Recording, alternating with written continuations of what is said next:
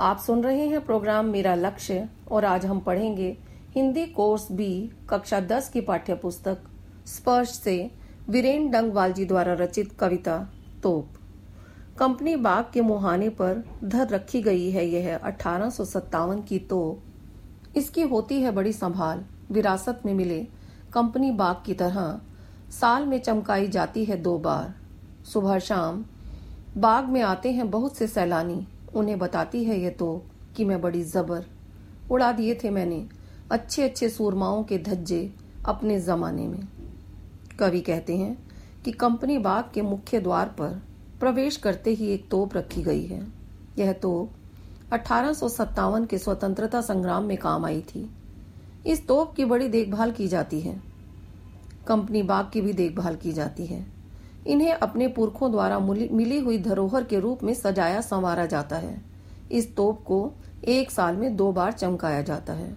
हर रोज, सुबह और शाम के समय, बहुत से सैलानी कंपनी बाग में घूमने के लिए आते हैं। तब यह तोप उन सबको बताती है कि सन अठारह के स्वतंत्रता संग्राम में मैंने ज़बरदस्त काम किया था। मैंने बड़े बड़े शूरवीरों के धज्जे उड़ा दिए थे। अब तो बहरहाल छोटे लड़कों की घुड़सवारी से अगर यह फारिग हो तो उसके ऊपर बैठकर चिड़िया ही अक्सर करती हैं गपशप। कभी कभी शैतानी में वे इसके भीतर भी घुस जाती हैं, खासकर गोरइये वे बताती हैं कि दरअसल कितनी भी बड़ी हो तो एक दिन तो होना ही है उसका मुँह बंद। कवि कहते हैं, पहले यह तोप कितनी भी ज़बरदस्त और विनाशकारी क्यों न रही हो, किंतु फ़िलहाल यह खिलौने की तरह काम आती है। इस पर बैठकर छोटे छोटे बच्चे घुड़सवारी का आनंद लेते हैं। जब बच्चे ना हो तो अक्सर चिड़िया इस पर बैठकर गपशप करती हैं। कभी कभी तो ऐसा होता है कि कुछ पक्षी शरारत करते हुए इस तोप के मुँह में ही घुस जाते हैं। खासकर गोरैयों को इससे बिल्कुल डर नहीं लगता ये चिड़िया, ये गोरैये और शरारती बच्चे खेल कूद कर मानो यह बताते हैं कि तोप चाहे कितनी भी बड़ी क्यों ना हो। किंतु एक न एक दिन इसका मुँह बंद होना ही पड़ता है। किसी समस्या का हल तोप के पास, विनाश के पास या विध्वंस के पास नहीं है। प्रस्तुत हैं कविता तोप के कुछ मुख्य बिंदु।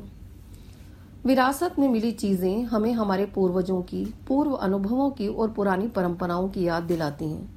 नई पीढ़ी उनके बारे में जाने, उनके अनुभवों से कुछ सीखे और उनकी बनाई हुई श्रेष्ठ परंपराओं का पालन करे इसी उद्देश्य से विरासत में मिली चीज़ों को संवार संभाल कर रखा जाता है।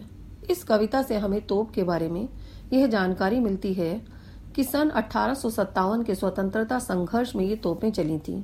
तब ईस्ट इंडिया कंपनी के गोरे शासकों ने भारतीय क्रांतिकारियों को दबाने के लिए इनका उपयोग किया था। इन तोपों ने न जाने कितने शूर वीरों को मार डाला था, परंतु भारतीय वीर माने नहीं। कुछ वर्षों के लिए आंदोलन ठंडा ज़रूर पड़ गया किंतु एक दिन पूरा देश उठ खड़ा हुआ। उन्होंने अहिंसात्मक आंदोलन से अंग्रेज़ों को देश से बाहर निकाल दिया। तब उनकी तोपों को मौन होना ही पड़ा। कंपनी बाग में रखी है तोप संदेश देती है कि राक्षसी शक्ति, तोप, गोले, बम, बारूद, चाहे कितने भी विनाशकारी क्यों न हो, वे मानव के विरोध के सामने टिक नहीं सकते।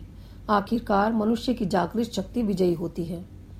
यह तोप हमें बताती है कि जिस ईस्ट इंडिया कंपनी ने भारत में कंपनी बाग बनाए थे, उन्होंने तोपें भी चलाई थी। अतः विदेशी कंपनियों के ललचाऊ आकर्षणों से सावधान रहना चाहिए। उनके इरादे बहुत खतरनाक हो सकते हैं। कविता में तोप को दो बार चमकाने की बात कही गई है। ये दो अवसर हैं 15 अगस्त और 26 जनवरी।